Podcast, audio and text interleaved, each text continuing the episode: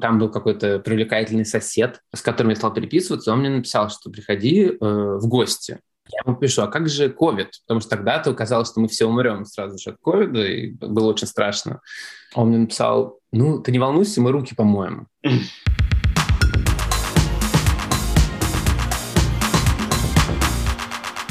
Всем привет! Неожиданно это подкаст «Гей-пропаганда» и Милослав Чемоданов. Давненько-давненько ничего не записывал, был очень занят, потому что, не поверите, уезжал из э, России матушки в Америку батюшку. И это был длинный и тяжелый процесс, про который я еще обязательно расскажу когда-нибудь. Например, в своей книге под названием блядь, как же там ее? А, «Goodbye, Путин». вот, уже забыл свою книгу собственную.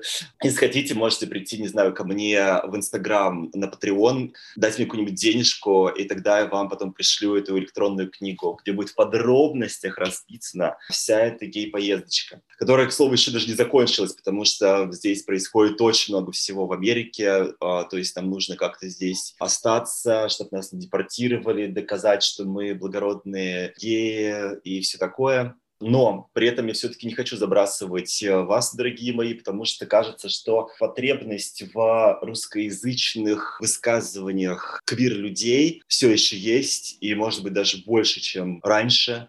Поэтому я буду вам этих русскоязычных квир-людей продолжать поставлять.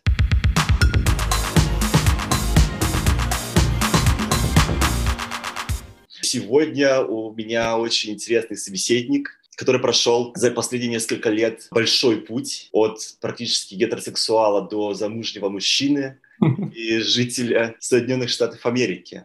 Как у него все это получилось, а, мы сейчас у него и спросим. Прямо по порядку. Во-первых, привет, Гриша. Привет. История успеха переезда. Да-да-да, история Золушки 2022. Да-да-да. Главное Когда... выкинуть э, каблук Можешь выкинуть вообще что угодно. Это свободная страна. Хоть трусы. Итак, Гриша, когда я познакомился с тобой несколько лет назад, я был уверен по какой-то причине, что ты гетеросексуал. По крайней мере, так ты себя позиционировал, видимо, тогда. Да. Вот. А расскажи, собственно, как начались изменения в твоей жизни? С чего ты решил, что пора завязывать с этой всей гетеросексуальщиной? Мне вообще сейчас 35 лет, начнем mm-hmm. с этого. И эм, до 31 года я был уверен в том, что никакой гей-жизни у меня не будет никогда. И э, я очень много сил тратил на то, чтобы себя, прежде всего, убедить в этом. Это была непростая жизнь, но я как-то балансировал, мне, в принципе, было весело, и много было приятных моментов.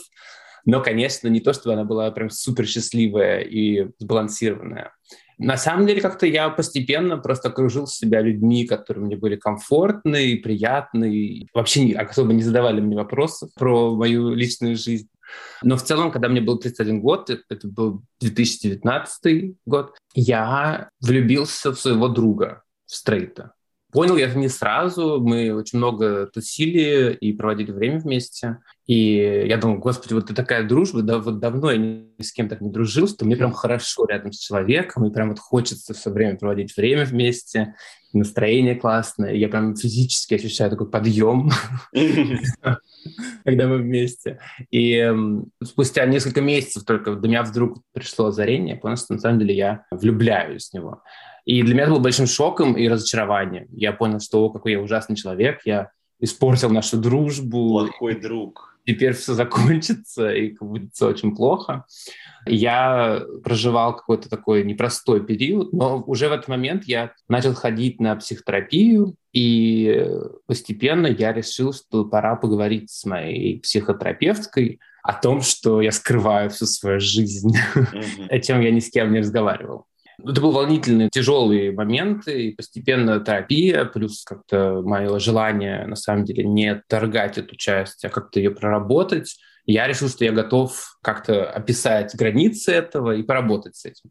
В процессе это было тяжело, у меня были панические атаки, было ощущение, что конец моей жизни наступает. И невозможно было уже вернуться в старое состояние, потому что уже очень многое стало меняться. Мне только помогало то, что некоторые мои друзья, у которых были какие-то сложные переживания в жизни, которые ходили на терапию, они мне говорили, что есть момент, когда тебе кажется, что все потеряно, тебя больше не существует, ты не знаешь, как себя вести. Но потом они постепенно выстраивали новые структуры, в которых они работали. И знание, что они через это прошли, помогало мне как-то себя приободрить. И постепенно у меня успокоилось какое-то безумие в течение, может быть, там шести месяцев работы и я стал ходить на свидания по Тиндеру с парнями, которые постепенно превратились в первый секс и в первые отношения. Mm. Я сразу же стал встречаться с человеком, с которым я переспал, потому что у меня, был, меня так переполняли эмоции, мне казалось, что это любовь всей моей жизни теперь. Но недолго. Это было еще в Москве? Да, это был в августе 2019 года, у меня был первый гей-секс. И после этого около пяти месяцев я встречался с этим парнем.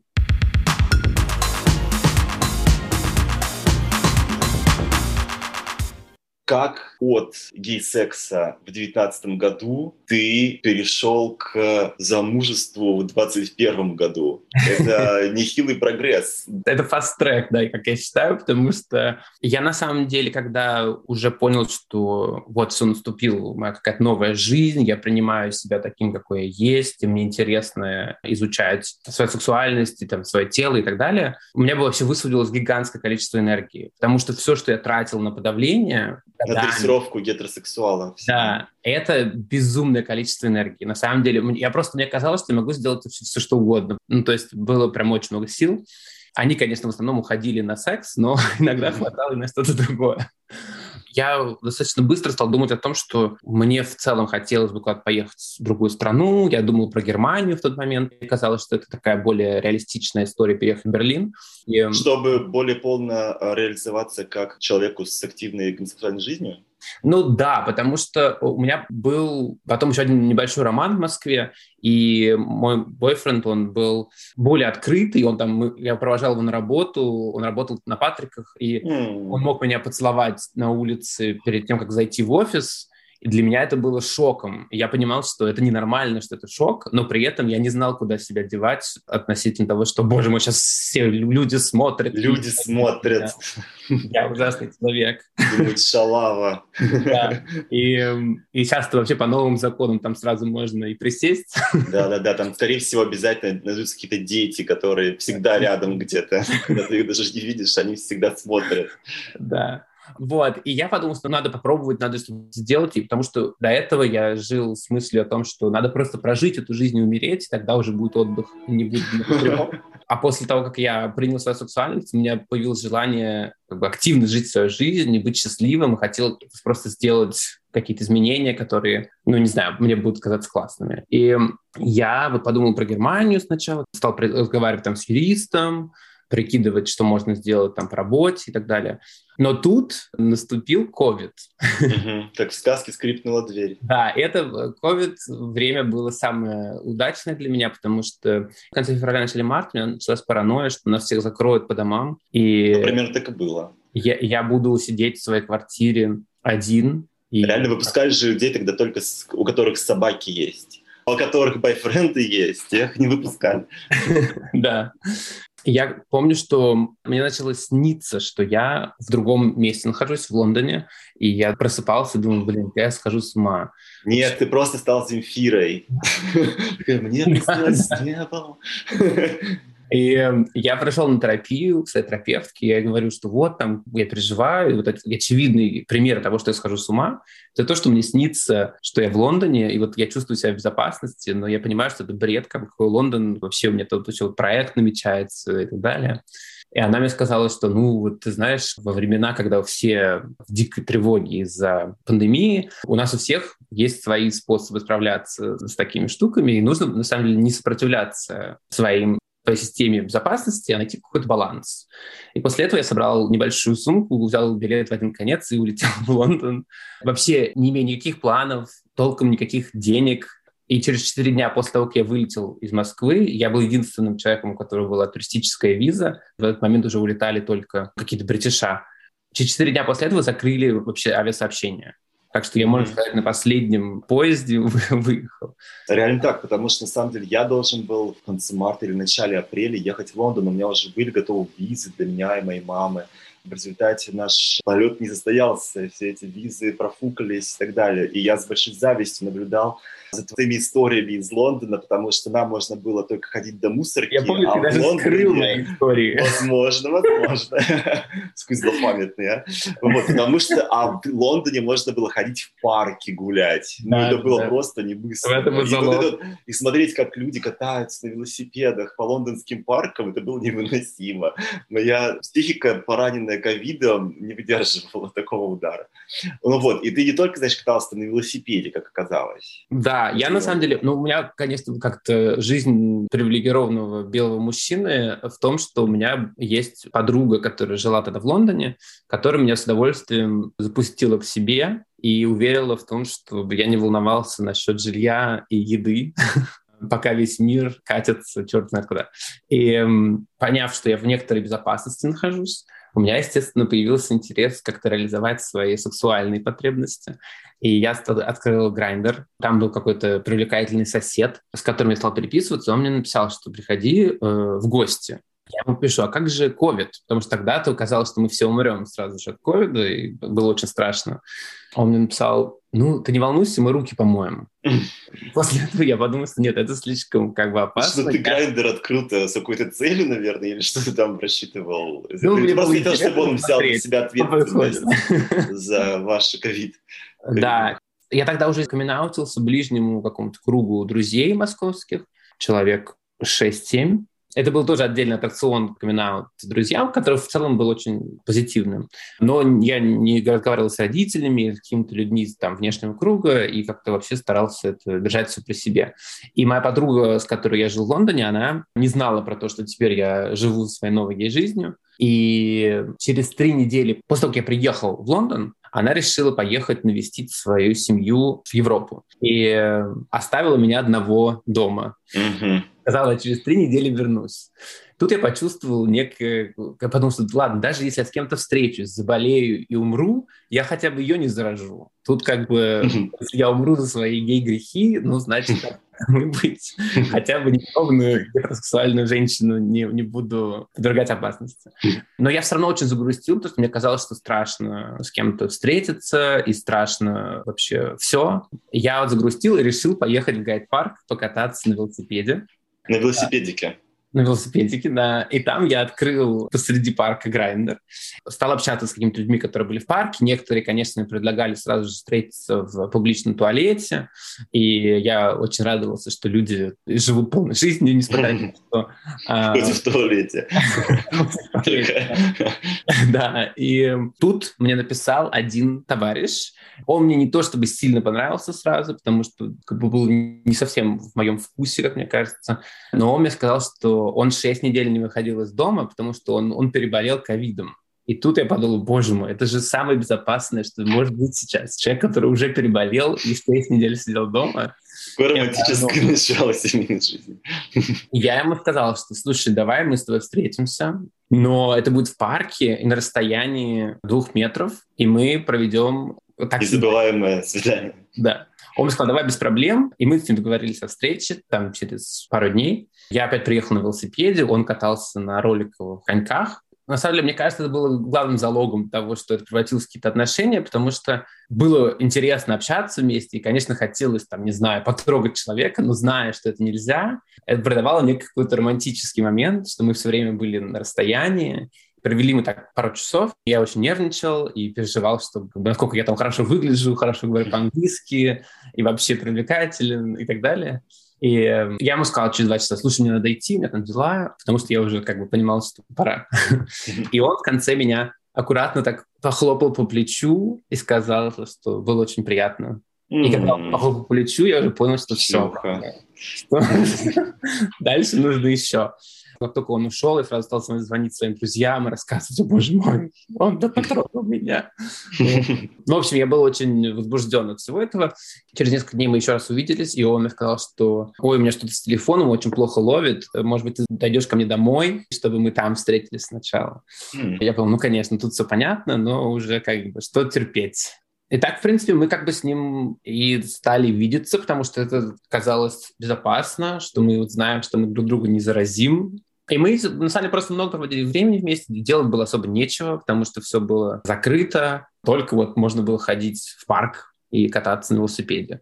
И мы так провели вместе 6 месяцев. Были какие-то там моменты сложные, когда мы думали, что, может быть, все-таки это не совсем те отношения, которые мы хотели, но при этом и для меня, и для него это были первые отношения без драмы, все было достаточно ровно и спокойно, построено в целом на уважении. И, конечно, все мои безумные закидоны, какие-то ревности и истерики я сначала говорил своей терапевтке, она меня приводила немножко в чувство, после этого я приходил уже к нему с каким-то разговором адекватным. Так что она тут тоже очень сильно помогла.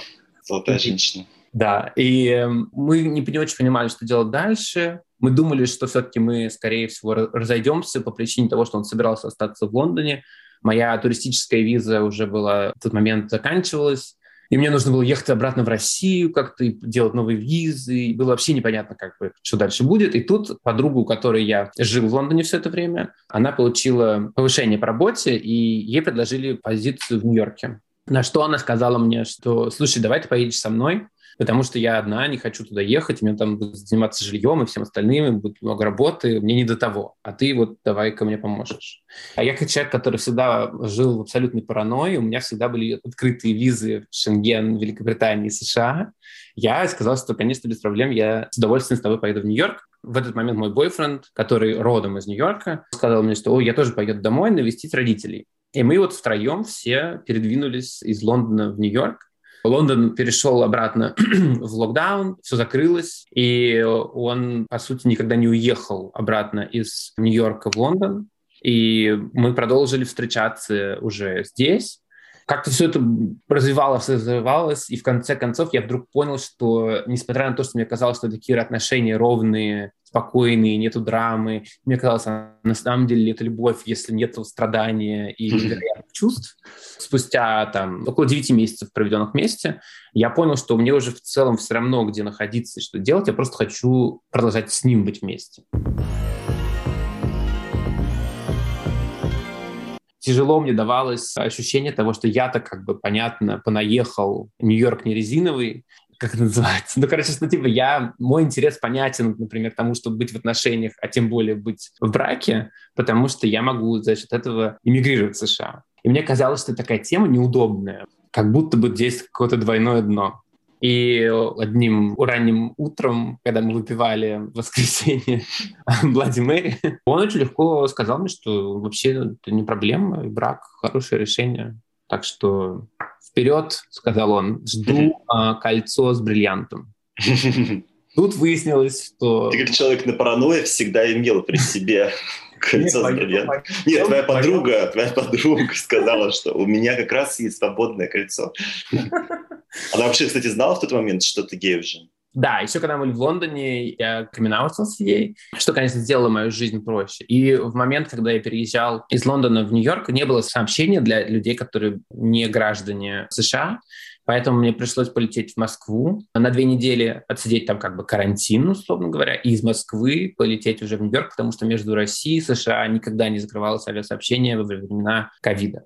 В этот момент я камин маме, потому что, когда она меня спросила, как же ты 7 месяцев провел в Лондоне и не нашел себе никакую прекрасную девушку, я ей сказал, что нашел только это парень. И у нас с ней произошло несколько разговоров. Это заняло какое-то время у нее, чтобы переварить все это, потому что, как обычно это бывает, вроде кажется, что родители знают о нас все и видят нас но на самом деле они видят часто нас такими, какими они хотят видеть, и поэтому для нее это было шоком. Но когда она все-таки через несколько дней переварила всю эту информацию, главное, что она мне сказала, было как же ты мог скрывать от меня? Я чувствую, что ты меня предал тем, что ты мне никогда не говорил. И на что я сказал, мам, это вообще не о тебе сейчас. Это мы на самом деле очень классно поговорили, и она мне сказала, что я счастлива быть твоей матерью, я люблю тебя. И для меня это было такое ощущение победы, над всей ситуацией, потому что мне во многом казалось, что моя внутренняя гомофобия связана с тем, что мне казалось, что родители не примут меня, если я буду гей. Это, конечно, очень важный момент. Я там не постил сначала фотографии э, со своим бойфрендом, потому что мне казалось, что сейчас там все увидят. Но потом в итоге все равно все увидели. Коллеги моего отца нашли эти фотографии, стали спрашивать у него на работе, что происходит.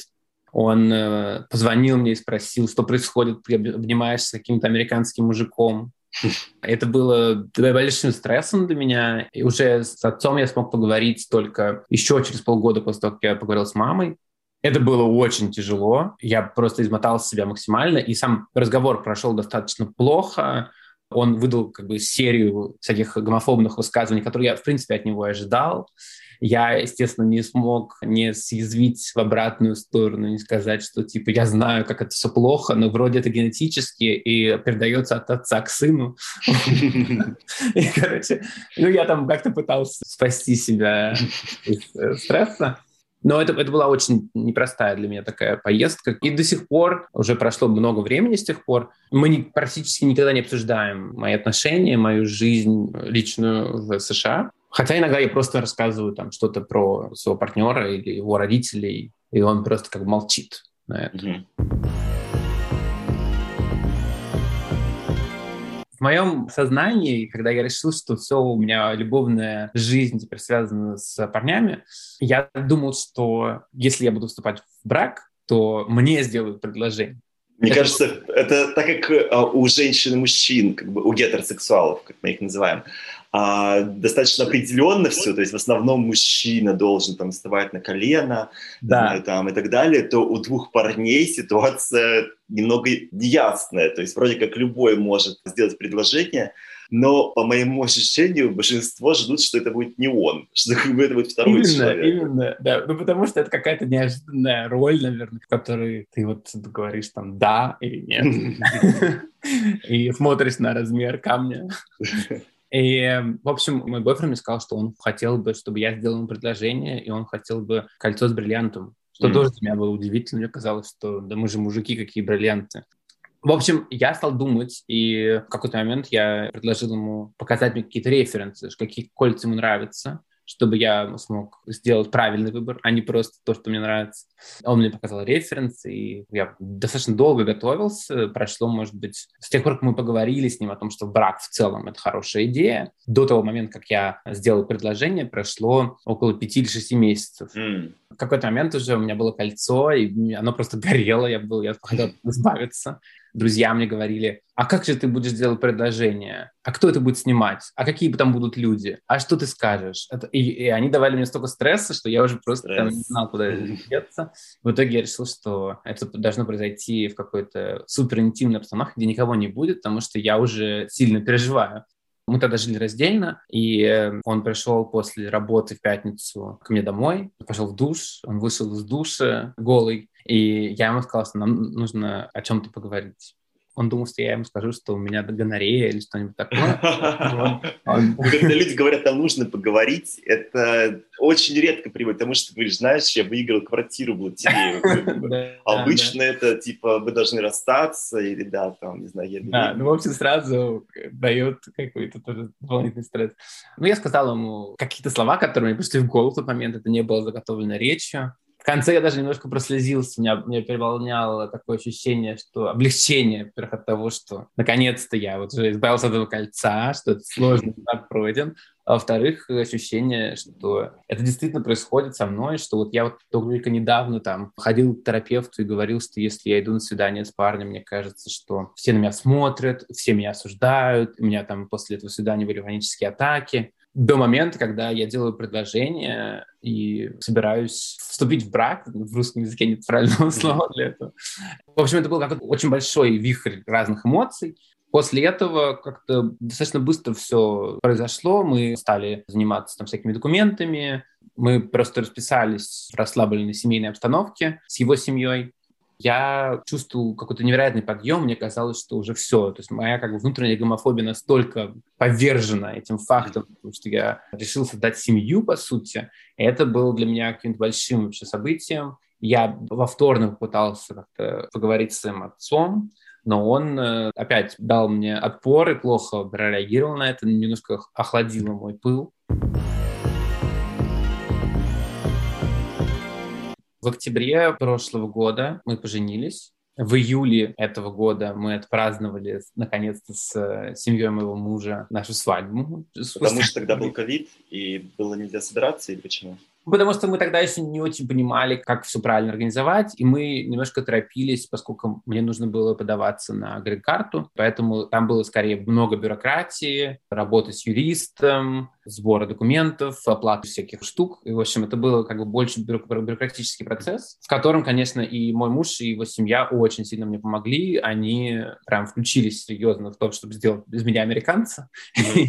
И очень-очень сильно помогали во всем. Для меня легко делать такие большие какие-то поступки в жизни, там, переехать, сделать предложение, там, принять работу. Мне относительно легко решиться на это по сравнению с моим мужем. Ему там какие-то большие события в жизни очень тяжело даются, но маленькие какие-то бюрократические, тактические моменты, когда нужно просто следовать процедуре, собрать документы, то, что я вообще ненавижу делать, он, наоборот, ему не очень хорошо дается, и поэтому мы с ним в этом плане хорошие партнеры, когда можно друг друга подтаскивать в моменты, когда все тяжело. Можешь рассказать вообще, как проходила встреча у тебя с его родителями? Они не, не подозревали тебя в том, что ты Russian bride? Да мы много про это шутили, что он нашел меня на сайте russianbrides.com. На самом деле, была какая-то эволюция наших моих отношений с его родителями заключалась в том, что когда мы еще были в Лондоне, около четырех или пяти месяцев были вместе, уже было понятно, что мы влюблены друг в друга, и мы какие-то сказали друг другу слова. Он раз в неделю созванивался с э, своей семьей, и обычно я выходил на балкон, чтобы там не мешать его разговору. И не то, чтобы я закрывал дверь, чтобы ничего не слышать, так что как бы как, какие-то штуки я слышал. И он э, созванивался со своей мамой, с папой, и он говорил с ним по громкой связи. И он сказал, что я, кстати, тут стал встречаться с, с одним парнем, а мой муж, он камин в своему окружению, семье, когда ему было 18 лет, сейчас ему 38. И эм, он сказал своим родителям, что э, я начал встречаться с парнем, он из России. Ну и вот немножко что-то рассказал, какие-то несколько фактов обо мне, на что его родители, они очень в моменты, когда что-то новое происходит, они начинают очень вежливо общаться сразу. Они сказали, М, интересно. Потом единственное, что спросила его мама, э, она сказала, а он вообще говорит хоть немножко по-английски? Он ей сказал, ну как ты думаешь, я буду встречаться с человеком, который все не говорит по-английски? И потом, когда я приехал в Нью-Йорк, он повез меня знакомиться с родителями, но я на самом деле не так сильно волновался. Повез, потому что они живут не в Нью-Йорке. Да, э, его родители живут э, в пригороде Нью-Йорка. Mm. Я не так сильно волновался за это, потому что я немножко понимал про его отношения с родителями, какие они. И плюс обычно люди в возрасте меня очень любят. Я как бы знаю, как понравится старшему поколению, скажем так. Mm-hmm. Это было достаточно мило. Мы, они очень мило со мной общались, показали мне свой дом и там рассказывали про себя что-то задавали мне вопросы, и первые, может быть, 3-4 встречи, они каждый раз слушали, когда я что-то рассказываю, и говорили, но как, откуда ты знаешь английский? Они никак не могли понять, что люди в целом, которые не жили в США, в принципе, могут говорить по-английски.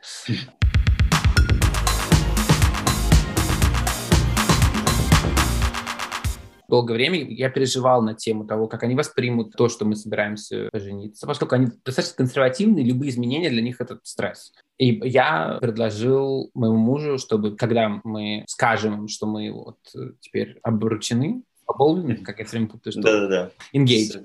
О, ты говоришь по-английски. Выучил одно слово. Нужно.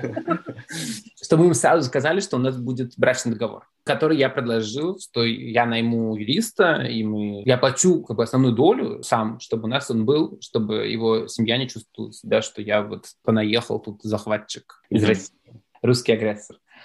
Они очень позитивно отреагировали на, наш, на наши новости о том, что мы собираемся пожениться, позитивно отреагировали на будущий брачный договор.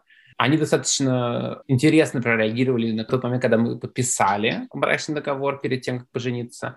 Когда он им сказал о том, что он подписан, и все, мы связаны этим договором, который немножко меняет законы штата. То есть в каждом штате свои правила относительно развода и, и брака. Угу. То есть а. цель была в том, чтобы, грубо говоря, в случае развода ты не забрал себе все, да, но я отказался от всего. В случае развода я не, не могу получить от него и его семьи ничего, что как бы противоречит законам штата, но это mm-hmm. потому, что мы оба выбрали. как только они узнали, что он подписан, это очень сильно поменяло, на мой взгляд, их отношения. Они сразу сказали, сынок. Они очень много стали говорить про деньги со мной, про деньги, которые есть как бы в их семье. И это было для меня вообще как бы странный момент. Мне казалось, как, как же душа где же? Что же вы сразу про деньги? В России душа, это же Америка, капиталистическая. Капиталистическая, да, да. Вот. Ну, конечно, на самом деле в Америке все про деньги, и как бы постепенно ну, проникаешься этой мыслью, что как бы люди об этом очень серьезно говорят и думают много. Мне кажется, в России какое-то есть другое отношение, потому что как неприлично. На это, конечно, легко пришло, легко ушло, хорошо нежели, как бы, да, и да, надо да. привыкать, вот это все. А, и когда мы поехали к ним в гости и сказали, что я сделал предложение, что мой, мой тогда бойфренд э, согласился, то его отец прослезился, обнял меня и сказал, добро пожаловать в семью. Это было очень трогательно и приятно. Ну вообще, они нас очень поддерживают во всем. Весь этот путь, который я проходил миграционный, он был с огромной поддержкой со стороны во всем вообще. И я думаю, что без них было бы намного сложнее. И мне в том числе из-за того, что я нахожусь уже вне России полтора года где-то, я не приезжал в Россию. Я давно не видел свою семью, и это вообще миграция очень тяжелый процесс и одинокий. И иногда хочется просто увидеть друзей, там, и семью, и просто побыть в каком-то привычном старом формате. И это невозможно сделать, когда ты проходишь и ждешь документы, никуда из США выезжать нельзя. То, что здесь был не только мой партнер, с которым у меня любовные отношения, но и его семья, которая ко мне относилась как к члену семьи, это все дало ощущение какой-то, ну, новой семьи, что меня как бы усыновили. И эм, дает очень много ресурсов и сил, на самом деле, на все, что дальше делать, зная, что есть такая любовь и поддержка. Известно, что в Америке, и мне известно же не понаслышке, человек, проходящий через миграционный процесс, мать его, что в Америке очень много бюрократии, они очень любят, не знаю, посылать тебе всякие бумажные письма, которые теряются, там, не знаю, где-то на полпути, еще что-то. То есть это специфическая очень история, да, то есть не просят на этом взятки, как в России, да, но при этом очень много нужно пройти каких-то кругов ад для того, чтобы, в частности, получить какой-то легальный статус здесь. Собственно, вот да. как у тебя все это проходило? Поскольку я очень сильно переживал, чтобы не сделать какие-то ошибки, потому что вот я первый этап отъезда ковидного был в Великобритании, я очень любил Лондон, мне всегда хотелось там жить, но в тот момент у меня была такая ситуация, что я ну, никак не мог там остаться, нужно было вот, решать вопрос визовый. У меня до этого еще 10 лет назад я учился в Англии, и мне пришлось уехать, потому что я сделал несколько ошибок, связанных со своей визой, и для меня это был такой тяжелый процесс, и поэтому, когда я приехал уже сюда, в США, я решил, что надо прям сделать все так, чтобы я точно знал, что я могу остаться легально, и все будет хорошо. У меня достаточно много друзей в Нью-Йорке было, когда я приехал, которые приехали сюда раньше меня, и я у них стал спрашивать, э, с кем они работали, юристов и так далее. Мне почти все люди прислали одного и того же человека. Мне кажется, да, первым моим решением было то, что я выбрал себе юриста, у которого очень хорошая статистика люди, которые через нее подавались, у них, у нее, по-моему, почти что сейчас за последние годы нету отказов.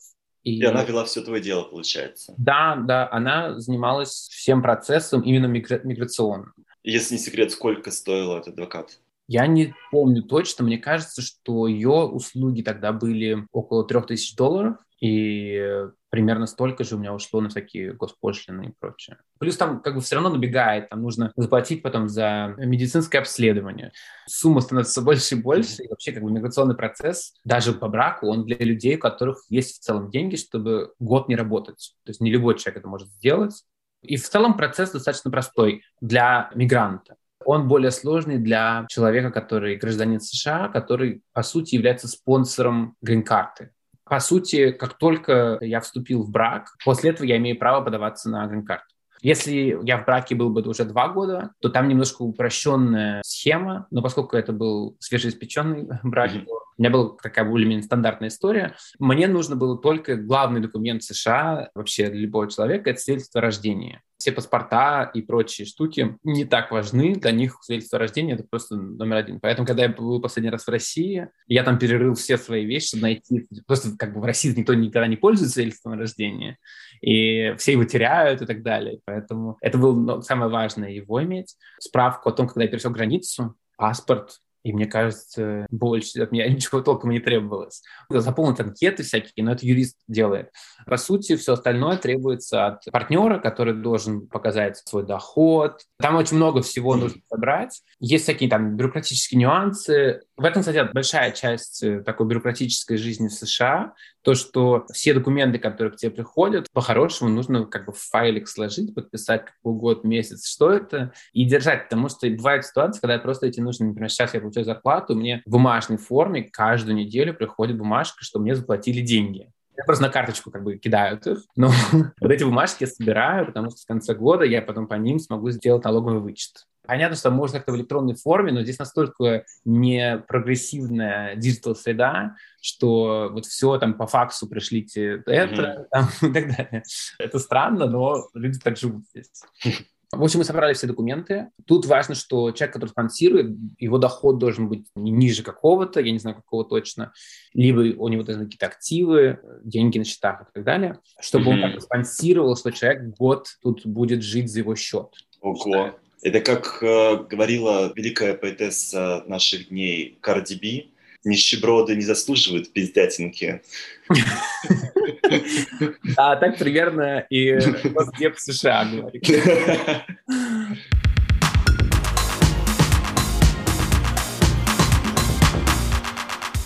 там не так все сложно, но вот сама анкета и то, как подаются документы, юристы, которые много это делают, они уже знают все нюансы, потому что там есть нюансы, за которых миграционная служба может сказать, а вот мы хотим там запросить еще вот этот документ, или там, а это у нас что-то было неправильно. Каждый такой запрос увеличивает срок рассмотрения там на месяцы. Поэтому если все подано в том формате, в котором они не могут ничего больше спросить, по сути, заявление очень быстро рассматривают. Сколько ваше рассматривалось? 10 октября прошлого года мы расписались, мне кажется, 1 ноября мы подали, отправили все документы. Я был до этого на туристической визе. С момента отправки документов приходит обратно чек, что вот ваши документы у нас. С этого момента мой легальный статус изменился на то, что я меняю свой миграционный статус, и уже больше нету лимита, сколько я могу быть в США. Я не могу выезжать, но могу сколько угодно просто быть в США. 1 ноября мы подались. Мне кажется, 1 декабря я сходил, сдал отпечатки пальцев. Это такая стандартная биометрия. После этого мне пришел Social Security номер, может быть, в марте, что достаточно рано. В самом начале мая мне пришло разрешение на работу. В принципе, то есть около полугода занял процесс до того, как получить разрешение на работу, вместо стандартного, они говорят, около 8-9 месяцев. Что было классно, поскольку как только я получил разрешение на работу, все это время я сидел на LinkedIn, потому что здесь LinkedIn — это как бы очень классный ресурс, и просто когда ты ставишь, что ты ищешь работу, и ты находишься, например, в Нью-Йорке, рекрутеры начинают сами тебе писать. К моменту, когда я получил разрешение на работу, у меня была уже база из рекрутеров, которые со мной поговорили предварительно, mm-hmm. 90 человек. Это я... же само как работа, мне кажется, поговорить с 90 рекрутерами. Да, но это было в течение нескольких месяцев. Мы как бы, я им рассказывал, что я жду документы, что я mm-hmm. они давали мне какие-то советы там и так далее поскольку они получают здесь комиссии, и здесь очень большой рынок вообще рекрутинга. Mm-hmm. И я сейчас работаю в компании, которую я нашел через рекрутера, и я устроен в рекрутинг-компании, и их клиент меня выкупает там по часам, по сути. Вот, еще очень важный момент, такое отступление бюрократический и вообще лайфхак, мне кажется, в США. Здесь э, паспорт как бы имеют люди, только которые путешествуют за границу, и здесь, как и в России, это не очень много людей. Большинство людей никогда не покидают США. Здесь главное удостоверение личности – это водительские права, которые могут быть даже без права на вождение автомобиля. Это могут быть просто права, где написано, что ты не можешь водить машину, ну вот права. По ним можно летать, много чего можно делать. Их достаточно легко получить, даже можно не сдавать вождение, можно сдать только теорию и получить ученические права на год, это считается уже как паспорт местный, mm-hmm. и ты можешь с ним пойти в банк, они откроют тебе счет вообще без каких-то вопросов. Ну, короче говоря, это просто вот полноценное удостоверение личности, mm-hmm. которое меняет там сильно жизнь. Также там э, медицинская страховка, понятно, что в Штатах, которые хорошо относятся к мигрантам, там Нью-Йорк, Калифорния, она бесплатная, и можно получить медицину бесплатно, хотя вот столько было разговоров про то, что какая ужасная медицина в США, и все так дорого. У меня все бесплатно вот с момента, как я сюда приехал. Да, я получил разрешение на работу, стал искать работу, это все равно мне заняло какое-то время, потому что все-таки здесь другая немножко специфика. Я работал в Москве в рекламе, ивентах и фотосъемках, и все равно как бы это было сложновато здесь сразу так влиться, но в итоге я работаю сейчас в рекламном агентстве.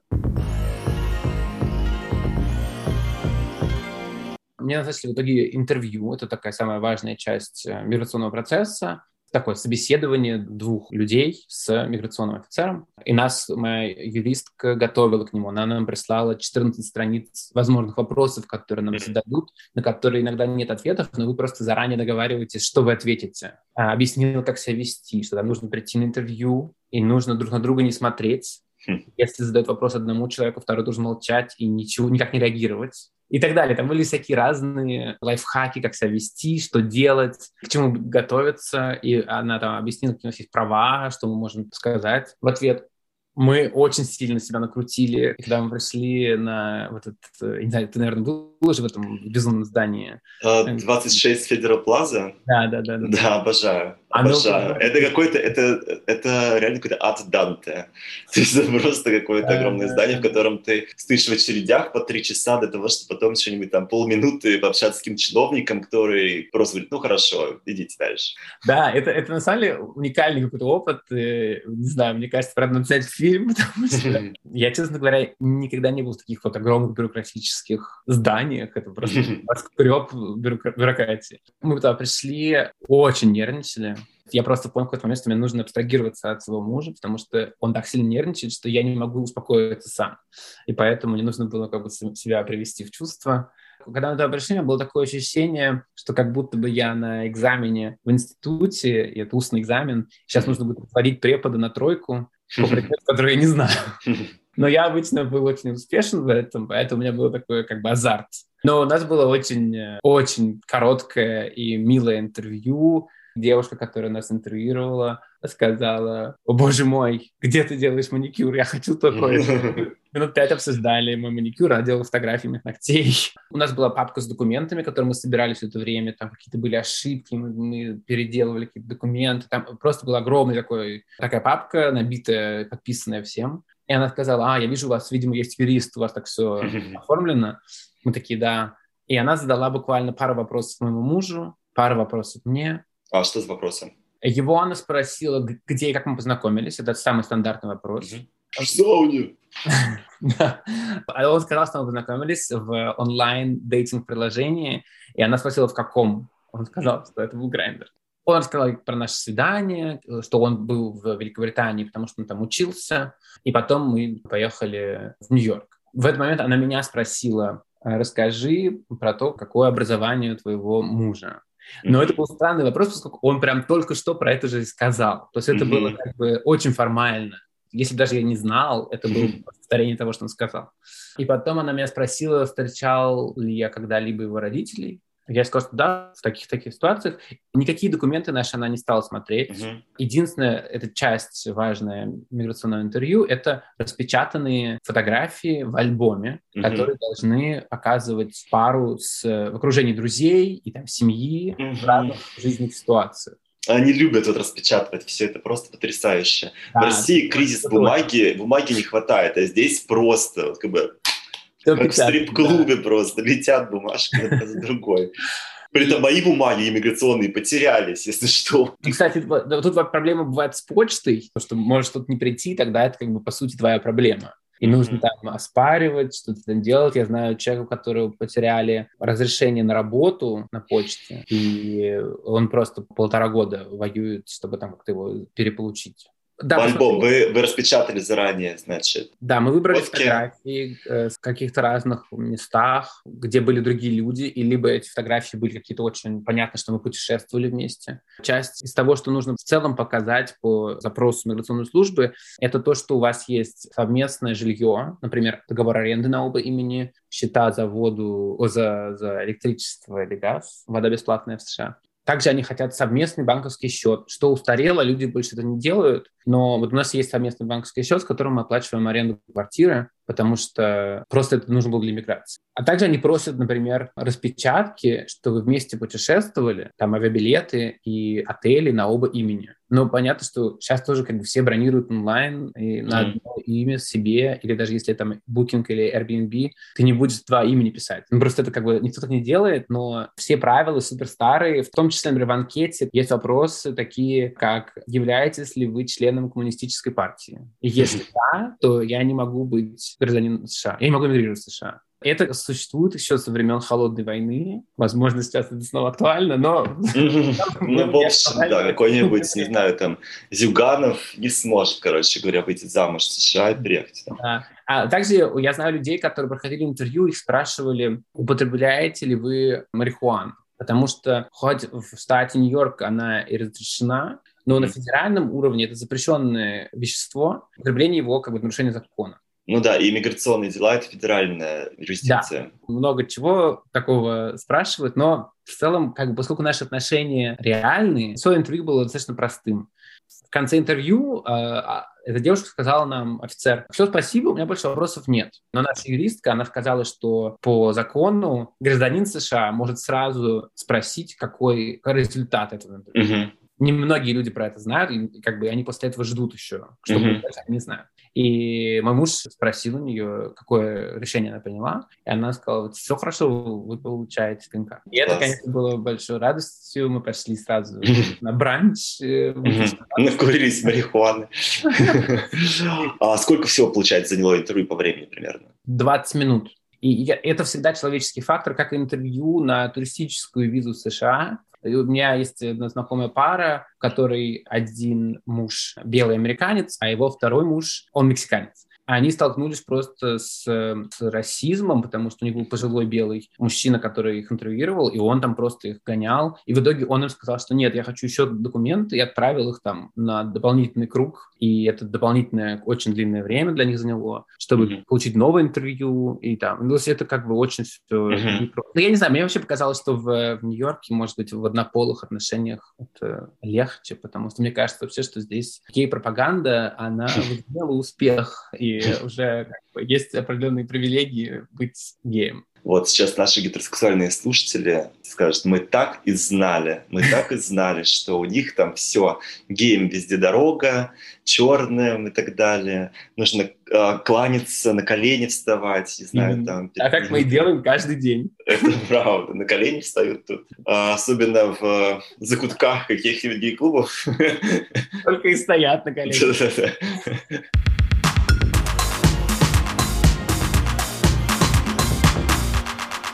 На этом мы прервемся и встретимся с Гришей через неделю, чтобы поговорить с ним о том, как ему живется в Америке, что было самым тяжелым в переезде, сталкивался ли он в США с гомофобией и русофобией, а заодно про его опыт, когда он был поручителем для других российских геев, переезжающих в США через мексиканскую границу. Услышимся через неделю.